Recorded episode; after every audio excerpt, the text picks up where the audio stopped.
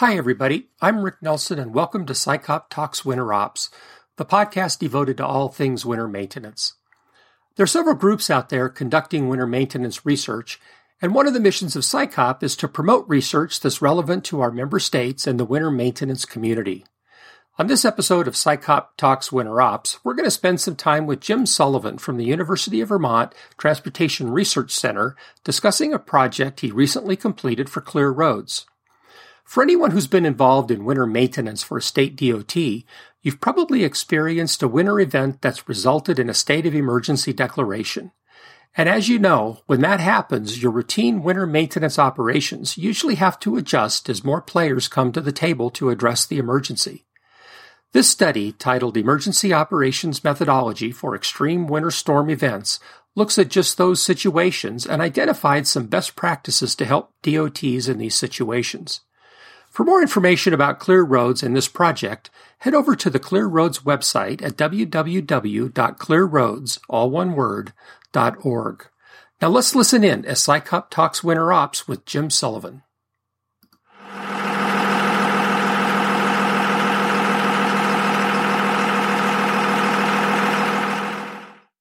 Hi, Jim, and uh, welcome to SICOP Talks Winter Ops. Thank you. Thank you for having me uh, on you know, um, what, there's there's several groups out there that um, deal with winter maintenance. Mm-hmm. Uh, of course, there's SICOP, you know, yep. um, my group, and and there's uh, the Aurora group that deals a lot with instrumentation and yeah. RWIS and stuff, and, and, there's also this the Clear Roads group, and Clear Roads is a pretty robust organization. There's you know 30 plus states.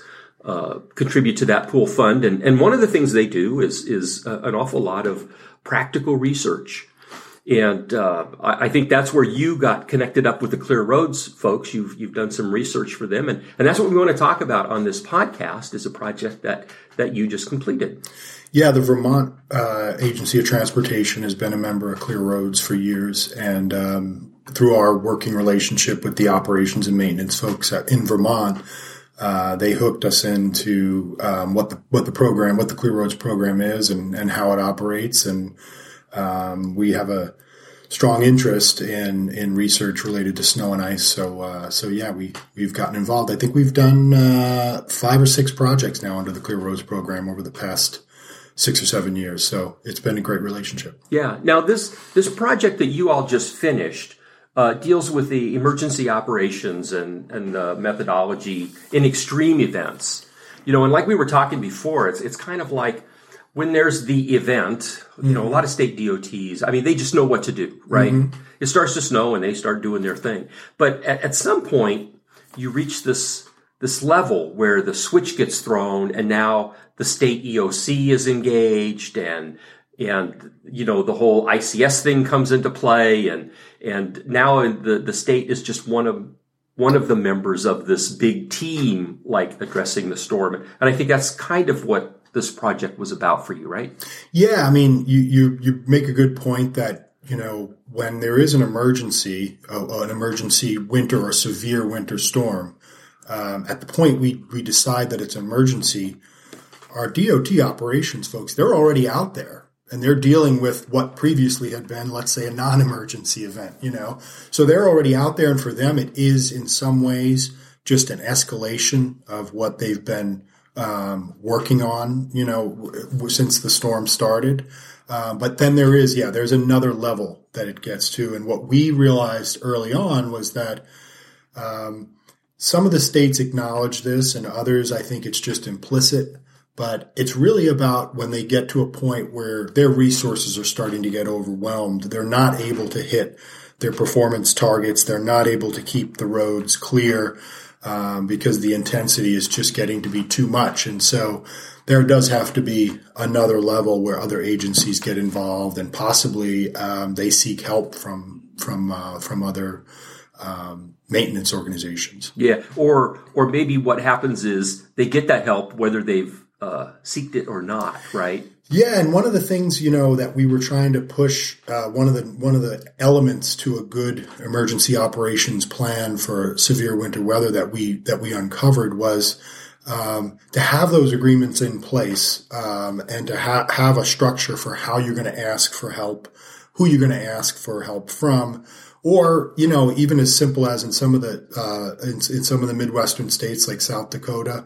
Um, those states are large enough that it's really a matter of bringing resources from one part of the state to another part of the state that's getting hit, because often one part of the state is getting hit and another part is not getting hit quite as bad. So, but you got to have those plans in place. That was one of the things. Otherwise, yeah, like you said, you've got resources coming and going, and you and and you could have too much of something or too little of something else, and it's not as coordinated as it could be. Yeah. So this was kind of um, different than like the traditional research kind of project, yeah, right? It's yeah. like there's not a lot of research out there on. There's not a lot of research out there, and uh, we. it was an interview based uh, sort of case study based approach, which um, you know at the at our at the UVM Transportation Research Center we haven't done a ton of that, um, but um, we were excited to do it because we've started to develop a relationship with all these different uh, folks at Clear Roads and various operations and maintenance folks at some of our snowbelt states and. So it's always great to interact with these folks. It's not like researcher to researcher it's it's as researchers we're talking to people that are you know boots on the ground, which we really enjoy. Um, so yeah, we had to take this this uh, this approach that wasn't about you know sitting at a computer crunching numbers. It was interview based, and um, it was very exciting. We, we uncovered a lot of stuff that you know, you had to be prepared to uncover something that you didn't think you, you kind of think you know the way it's going to end up. And then throughout the interview process, it goes a different way. And, and that was interesting. Yeah. You know, it's kind of interesting. The, the this one, because all of the actors aren't in your own shop, right? It's like when, when you talk about extreme events, when a state EOC gets activated, um, that, you know, the DOT is just one cog in, in I think they're uh, ESF one out of fifteen yeah, or sixteen, yeah, something exactly, like that. Yeah. And um, so, did that give you any kind of challenges? Uh, well, that was one of the big one of the big things that we uncovered, and the interviews helped us uncover this. Um, was that there are that you know these these emergency operations centers within the DOTs, which are different from what I, what I would call our state wide emergency operations centers. Um, the emergency operations folks within the DOTs tended to come from two very different directions to that position. They either came from state emergency operations, so they were the type of people that might work for a state's Department of Emergency Management and Homeland Security, or they came from operations and maintenance within the state. And um, interestingly, some of those folks, many of those folks, have a background in something like, say, volunteer fire protection or something oh, right. like that. Yeah. So, so it was interesting to see that there were these people who had been doing snow and ice control for years and also on the side had been, you know, had that mindset of emergency response and they've dovetailed nicely into those positions. Alternately, there were folks that had done emergency operations but had never done any DOT um, operations and maintenance work and came over and brought that emergency operations mindset.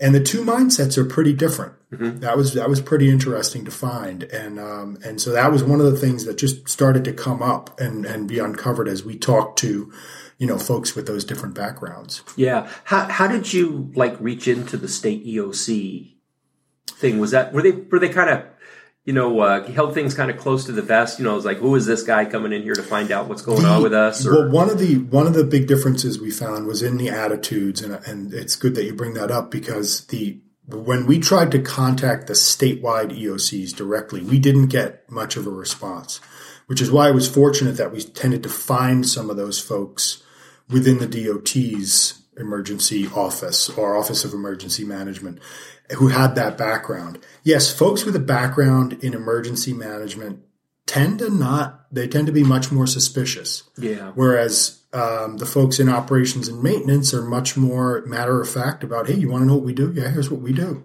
And, yeah, well, the whole Homeland Security thing is is kind of yeah, has it's, this. It's overarching uh, for, around it. It's yeah. overarching for emergency management folks, and I think um, so. They're a little harder to connect to, but um, but we did manage a couple of interviews with folks who are now technically within the DOT um, of their state, but their background is in their their statewide um, Office of Emergency mm-hmm. Management. Mm-hmm. So, you know what So let's let's talk talk a little bit about you, you, know your approach. You know, you did some surveys, I suspect, and and, and then you really dug into these the the interviews, right? Yeah, we wanted to. I mean, we needed to connect with some folks. The project was initiated by um, Clear Roads representative from New York State, Mike Lashmet, and um, New York State's got a really nice plan and they've got a pretty organized, nicely structured way of responding, deciding when a severe mm-hmm. emergency event is occurring and, and responding to it.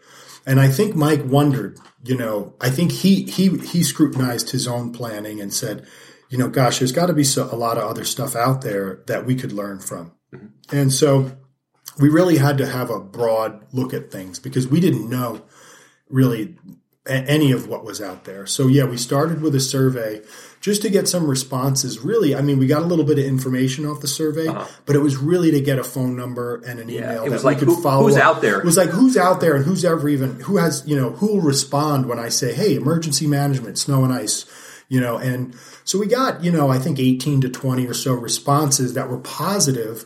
Um, when we followed up with most of them, um, they didn't really have anything written down. They said, this is how it's always been done. This is how we do it. We just know what to do. Mm-hmm. Um, whereas we had then a subgroup, a smaller group of states, I think it ended up being, being seven or eight, who had some written plans and some written documentation. And they had at least one person who they could, they could point to within their DOT who was responsible for emergency operations during a during a severe winter storm. So those were the ones we focused on to follow up with interviews. Mm-hmm. Um, so so that you know, and and it came through following up with them and and some informal calls and emails, you know, that came out of that survey that then allowed us to set up interviews. And we and we set up. Um, we went a, a, little over an hour for most of them, uh-huh. um, and did uh, seven interviews. And uh, and yeah, grabbed a, a, a, ton of information. And the neat part about the interview process that I really liked, we because we were able to review any written material that they had. They sent us mm-hmm. um, the written material they had, so we could review that beforehand. So I had kind of a standard set of questions that I was going to ask all of them across the board so I could have some comparison. But then I also had another set of questions that were responsive to their particular plan. And some of the things I saw in it that were either unusual or I needed clarification on. So yeah, the interviews were pretty lengthy. They were very mm-hmm. informative. You know, I, it's got to be one of the keys is is to have somebody you can point to. You know, that that's got to be so important. You know, you in, in, in all the meetings and, and everybody you talk to, it, it's all about turnover. You know, they're losing people. The, the, uh, the institutional knowledge is walking out the door. And, um, you know, I was talking with one, one district guy who was, um, they were having some severe flooding, mm-hmm. right? And, um, this was back in, in my DOT days. And it's, it's like we knew what to do because we had done it before. You know, his foremen were like five or ten years of experience they had never seen a flood before so yeah. it's like if you don't you know at some point you've got to you've got to institutionalize that knowledge like through a, a written plan or a person exactly and in the in the in the in the small group of of, st- of states that had some documented plans um, we had some on, on one end of the spectrum that had a really well thought out. They they'd been thinking about this for at least five five to ten years, mm-hmm um, there was only a few of those. And, and as the interview list, you know, went on, we, we got down to, to in, uh, states where there was a page or two that mm-hmm. really described that. And, and when we started to ask, um, hey, you know, what we're seeing in some other states is that there's more. They've got this document that they've got a standard procedure for their for their um, the meetings that they have um, to kick off the winter to, to just discuss and remind everyone of what would happen in emergency. Folks are starting to do those things. And the response, a lot of the responses we got were, well, we all know what to do. And, yeah. and one of the things we pointed out was, um, well, you know, not, not even necessarily the turnover, but hey, it, that's great that you know what to do. You know, there are probably other states that could benefit from knowing what you know Mm-hmm. You know, so if you get that down on paper, yeah, you're not only institutionalizing it in case, in case, you know, back at UVM, we always use the in case I get hit by a bus, you know, who's going Right. to know who's going to know what I was working on. But also, like you know, your neighboring states and, and your partners can can benefit from what you already know, which was part of the point of this kind of project. Well, and you know the the um, you know that's a good point. You, you talk about neighboring states or or even neighboring agencies. You know these these events, these extreme events, like don't stop at a state line, right? No, no. And and there needs to be like this continuity that that carries across, and and um, you know being able to like have these defined stakeholders that that you know you're going to have to work with you know, my case in in uh, northern Nevada on Interstate 80 is, you know, we could have the perfect road right up to the state line, but if California has lost Donner Summit, now their problem has become mine because where do all the trucks go? yeah, You know, they, Yeah. they end up in Reno. So, you know, being able to have some some uh, you know emergency plans to to cooperate across those state lines became a, a big issue for us. Yeah, especially where you have, um, you know, a, a more densely populated area that might be right on the boundary of two states, which is very common. Um, seeking help from your neighboring state or coordinating your response with your neighboring state is far more important than getting your resources from the far opposite end of your state, you know, to Yeah. ba- back to this edge of your state. I mean, th- that could be a four hour travel uh, shed, whereas the neighboring states got resources that are an hour away. So, Right.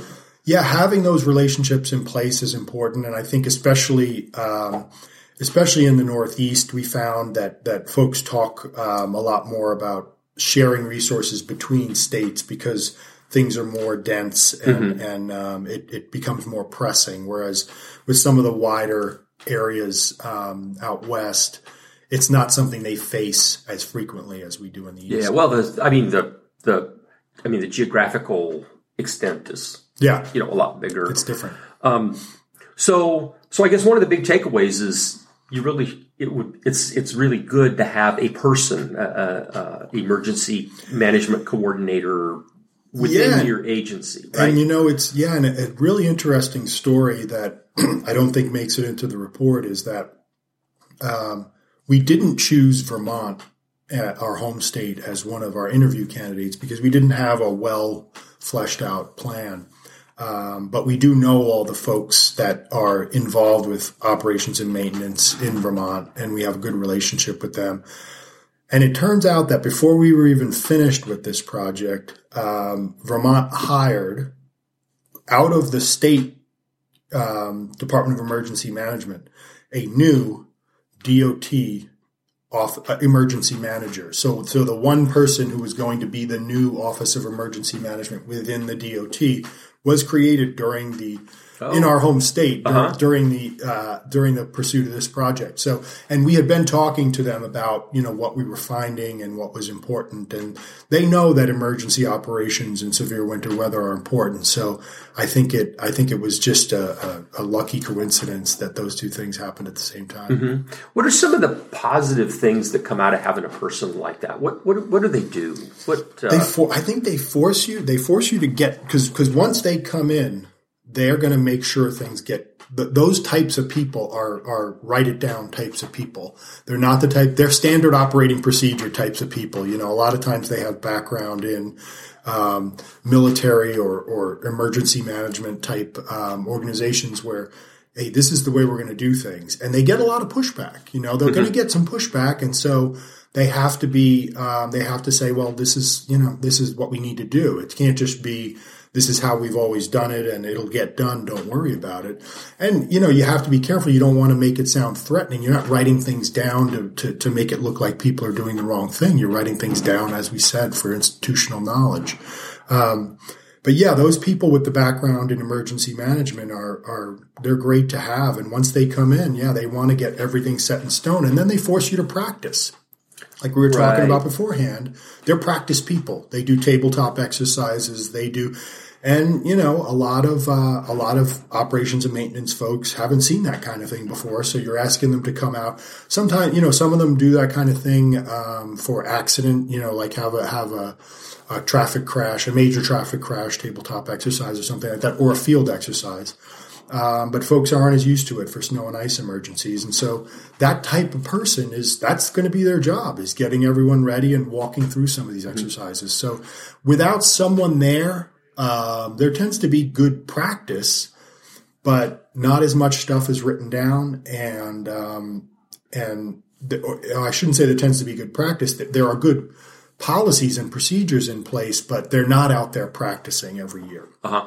Now the the plans that we're talking about here, it, it's not the snow plan. The, the the the EOC plan is not the snow plan. Correct. And in for some of the states like South Dakota, they put it in the snow plan, mm-hmm. which and it was an interesting discussion. Um, Pennsylvania, for example, um, where we interviewed uh, John Fleming, um, th- they keep it out of their snow plan because they they want to make sure it doesn't get sort of just blended buried, yeah. and buried, you know, and they and they like I think his words were something to, to the extent that um, you know the snow plan we get familiar with it and then we don't always sort of come back to it frequently, but the emergency plan it has to be a more active, dynamic, you know, document. Right. And we've got to practice. And so, yeah, but the philosophy in South Dakota made sense to me too. I mean, their philosophy was, hey, look, it's part of snow and ice control. We're these are the procedures we do anyway if we get four inches of snow. We're just then initiating some new, you know, sharing and movements, you know, of staff and and, and right. equipment and and engaging state police and things like that. But it started as a snow and ice event. So this is where we want to have that planning. It kind of makes sense too. Yeah, I know I know in our plans, you know, when you get into one of these really extreme events, and it's, it's hitting the fan, what, what happens is you need people to do things that like aren't necessarily in their job, everyday job right. description, right? So it's, it's like you might need somebody to, uh, a specific person to coordinate with the contractors. Yep.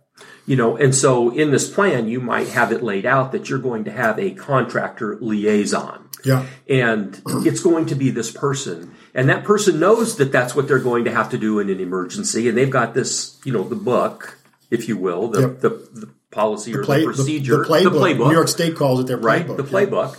Yeah. And so when when you do raise the flag or mm-hmm. sound the whistle or whatever and say, okay, we've got an emergency, then that person knows that that's their additional responsibilities during. Yeah, everybody knows their job, and you know, um, it's it's funny because some of the sensitivity about um, there was also some sensitivity about sharing the plans because some of the some of the more well thought out plans. I mean, they've got phone numbers in them. They've got right. you know specific contact, and in many of these states, there are people who are on call, so to speak, in the winter. And, and, you know, it's not in their nine to five job. It is, it is a real emergency response type position with those specific responsibilities that you describe. It could be at midnight. They get the call. They have to start doing what they are supposed to be doing under the plan. And, and yep. so, yeah, it's, it's, um, it's an important operation.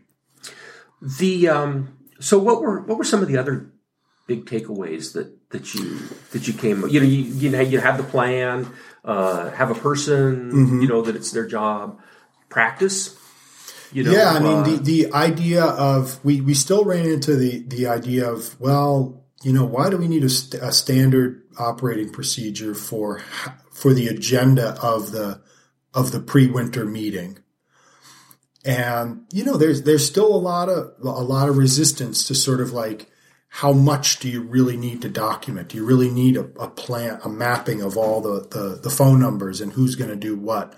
Um, and it was interesting to see there are other, other states where there, they, they don't have that resistance at all. They want to get everything and as much as possible mm-hmm. down and planned and mapped out and then practice it. Um, so that kind of sort of like pre-winter prep and, and then, you know, doing some practice exercises, there was some there was some uh, uh, some folks that didn't do that and others that thought it was very valuable.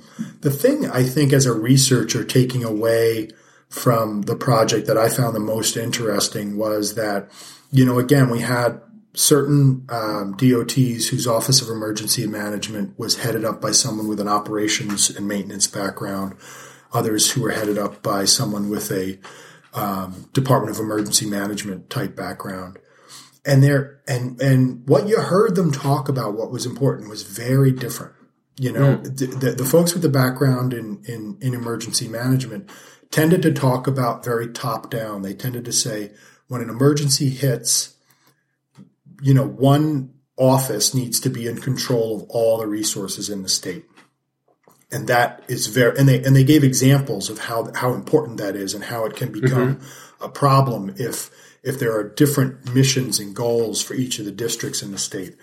And there were other states who said completely the opposite. They said when an emergency hits, if a district doesn't tell us they're being overwhelmed, we assume they're not being overwhelmed and we don't start moving resources because we don't want to get in their way. I see. Both of them are good points. And I, you know, from what I could see, they both have success using that type of approach, but it sounded so different uh-huh. that I, it was fascinating to see that because of their different backgrounds, the backgrounds of the individuals who were in that Office of Emergency Management, their philosophies were completely different. You know, I, I, I have to wonder if, if that isn't like driven by the political climate. Exactly. You know, if you have a commissioner that's very hands on, yep. they're going to want that top down yep. approach. And, yep. and, and if you've got one that's, you know, maybe comes from an operations background and knows those people are doing their thing, as long as that information's getting fed up. Yep. You know, they're yeah. they're okay with that. And uh, and um, John Fleming from Pennsylvania talked to, talked a lot about Pennsylvania as a commonwealth, and I won't get too deeply into it, but I guess that changes some of the governance structure of how things operate. So you can have um, you know, some states you can have municipalities that do also do some snow and ice control and they can be coordinated with that state district. You might also have a county level um, uh, organization that's doing snow and ice control and, and, needs to coordinate with the state. So some of those things, some of the, so, yeah, some of it is just a sort of background and, and yeah, political kind of, climate. It's kind of the lay of the land. Yeah, you know, this is how we don't yeah. we don't bother our neighbor unless our neighbor you know reaches out and asks uh-huh. for help, and it seems to work. So um, so yeah, there's there's a history to to a lot of these types of operations. You know, one of the um, one of the other things is you know you, you can have these plans on how things will function within the agency and and interagency. You know, from an interagency yeah. point of view. Um, but there's also this component that deals with the public, right? Yeah. And and I think there's some some emergency operations like points in dealing with yeah, there's too, there right? there are um, you know within a lot of the offices of the, the, within a lot of the state departments of emergency management, you know there are folks obviously um, responsible for communicating with the public, but that's really you're talking about a one way communication for the most part. Um, in in the DOTs, they talk about um, that many, some of the more evolved um, emergency operations at, at our DOTs can do what they call a push, and for example, um, again, I, I think it's in Pennsylvania, and I think New York has this ability too. If if there's a roadway where um, where things are really getting hairy and they're worried about the motorists on it, they can actually do a a text message that they can force into onto the phones of folks oh. that are that are in a very mm-hmm. specific mm-hmm. area. I'd never heard of that before. They just call it a push, and I guess it's a new service, new type of service, but it's an emergency message that goes to a region geographically. Um, so yeah, those kinds of things are well mapped out in, in, in some of these plans and, and, uh, and are very important because, you know, for example, in, um, in the South Dakota plan, they, they get very concerned about stranding motorists. Right. Um, they can close their interstates and they have gates ready that they can use to close their interstates. And one of the thing, one of the things they had to map out in their procedures was if we close an interstate, we then have to go along that section and make sure we didn't leave anyone in there. That and and to us on the East Coast, that just seems like I, have never heard of such a crazy thing. But but it's a, it's a real yeah. problem, you know. And they've got long stretches between interchanges that they've got to really uh, make sure everyone's safe. Well, and the other thing when it comes to dealing with the public is you're in the middle of a, a crisis, right? Yeah. An extreme event, and who comes knocking at your door? Channel two. Yeah. You know? Yeah. And and to have a plan on how you're going to deal with the media. Yeah. You know, do, do you have regular press briefings? Do you ha- give them access to TMCs? Do you give them access to feeds? They want to talk to a boss. Mm-hmm. You know, the, the, so the boss needs to know, hey, what to say. We're going to do interviews and, and things like that. Yeah, so, and, that, and, those kinds of communications are going to affect what the public does, and you want yeah. you want people to moderate their need to travel in times like that if it's dangerous, and so you want to make sure the message goes out and is you know diplomatic and and sensible. Yeah, well, and you know when you're sort of up to your rear end in alligators, it's like the last thing yeah. the person wants to do is go out and you know, doing a stand up with the media. But, right, right. but, um, you know that that's an important part of this whole emergency response. Yeah, and I, you know, you know, and ironically, um, that that reminds me of of the fact that um, when we started to hear about how as as a weather event escalates into an emer- a severe or emergency level, um, how these sort of EOC type operations start to get initiated. Um, uh, uh, weather forecasters are actually brought in, you know, in coordination with state police and DOT and and you know governors and office and stuff like that. Weather forecasters sometimes from the, the, the TV stations are, are some of the best weather forecasters, you know, that they've got, mm-hmm. and they bring them in to to help them forecast, you know, where the storm is going to hit and how intense it's going to be. So, um, so those can be also a resource. Right, and again, going back to the plan, if you've got you know all of these things lined out. The, the time to sort it out is when the skies are blue and right. the birds are singing, Summertime, right? Yeah. yeah. Um, but but you talk about these these uh, partners and these stakeholders, and and um, I think one of the things that, that came out of the report was was the importance of these regional coalitions and yeah. and these partners and and so on. Yeah, I mean, I talked, uh, I mentioned earlier about information sharing. I mean, the the the, the the big impetus for this project and for a lot of these types of projects that Clear Roads and other consortia undergo is hey, there are states that are doing things that other states can benefit from knowing and understanding.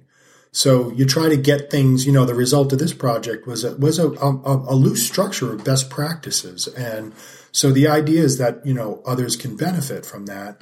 And, um, so yeah, they're, they're, you know, the idea is we're trying to, to, um, you know, where we do have folks like the I-95 Corridor Coalition and there are others, um, that, that they're, they're really all about sharing resources, you know, where mm-hmm. you have corridors or groups of states in Vermont. We're a part of a tri-state Vermont, New Hampshire, Maine coalition that, you know, we have some of the same kinds of problems. So let's not have one of us get way ahead in understanding and, and, and figuring it out and make sure we, we share that information. Um, which I think is in, you know, is, is a tough thing to get around, you know, to say, Hey, we've worked hard and gotten this understanding and maybe you feel a little bit protective of that mm-hmm. information, but you can really help your neighboring states and, and, and coalitions are a great way to do that because coalitions are, again kind of force everyone to get together and do things like the, the I-95 Corridor Coalition has organized a few different snow and ice information sharing sort of workshops. Mm-hmm. And so different state folks can come together in the same place and talk about what they've done. Those are always good venues for information sharing and the coalitions yeah. are great for that. Yeah, I know one of the big initiatives out of the um, the SHRP 2 program, you know, the reliability thing was yeah. the development of these uh, incident management coalitions, the TIM coalitions. Yeah, you know, and and I think the the time to build again, the time to build these relationships are when the skies are blue and the birds are singing, right? Not when you're standing out, you know, next to a patrol car in right. a blizzard, right? right. So, um, you know, reaching in re- or reaching out and and you know talking to these folks about how how you're going to do business when the business gets tough is is like such a key building those relations it's just like you mentioned earlier about having agreements in place ahead of time. Yeah. You know um, all of this this preparatory work you know and maybe you don't have an extreme event this winter but but uh, sure shooting if you're not prepared you will you know? Yeah yeah and and the uh the EMACs are great for that, having, you know, uh, even just a simple uh, memorandum of understanding about what how you're going to ask for help. Mm-hmm. You know, if you do have to ask for help, and and how resources might be shared. Um, all of the states talked about when they move resources within the state, because some of our states in Clear Roads moving resources within the state can be an eight-hour trip. Mm-hmm. So they're technically um, their staff is on travel. You know, so they've just realized, oh, you know, we've got policies for travel. Let's just let's just implement our policies for you know lodging and expense and, and stuff like that. But you don't see as much of that from state to state, where they've institutionalized how they're gonna how they're going to work that out if if staff and equipment from one state are going to actually go help another state. Oh yeah, yeah. How how, how is that contractually going to be worked out? There's some details there. There's insurance. There's you know coverage of the staff and the equipment. There are some things yeah. that you really have to think about. Liability rules. Yeah, and, yeah, yeah. So you uh, you did so so sort of to, to, wrap this up a little bit. You did um, uh, six case studies. I think it was six. I think it was yeah. six. Yeah. Yeah. Um, the uh, reports are all on the Clear Roads website, and, and yeah. what we'll do is we'll post uh, links to uh, to them, and we'll post a link if you don't mind. We'll put your your uh, contact information uh, out there. So yeah, that sounds great. If, if, if folks have additional questions or want to want to pick your brain a little bit, um, they'll they'll have a, a point of contact to yeah, do that. That would be great. Yeah. Any any like big epiphanies, big takeaways that uh, you sort of came across? Uh, you know, um, it was fun doing interviews and case study type approaches was was was funner than I thought it would be. Uh-huh. You know, as a researcher, as someone who who crunches numbers most of the time, um, I really enjoyed talking to all these folks and uh, and and you know, it just it, it creates relationships that you're able to keep and, and uh, really value. Yeah. Well, and you know, as a as a group, as, as a as an industry, if you will, uh, no more dedicated folks will you find. The best. Yeah. Um, you know, maybe maybe in, on the fire side or the police side, but they're they're definitely there with this first responder mentality. Of, yes. Yeah. Of making things better and getting it done. You know. Yep. Yep. And, and it's just a matter of ta- like taking it to the next level and exactly. you know yeah. write it down and practice. Yep. Yep. That's a so. great takeaway. Write it down and practice. Yeah well jim thanks so much for for being on SICOP talks winter ops. It was a pleasure to have you here. Thanks for having me rick. And uh, thanks to all the listeners out there for listening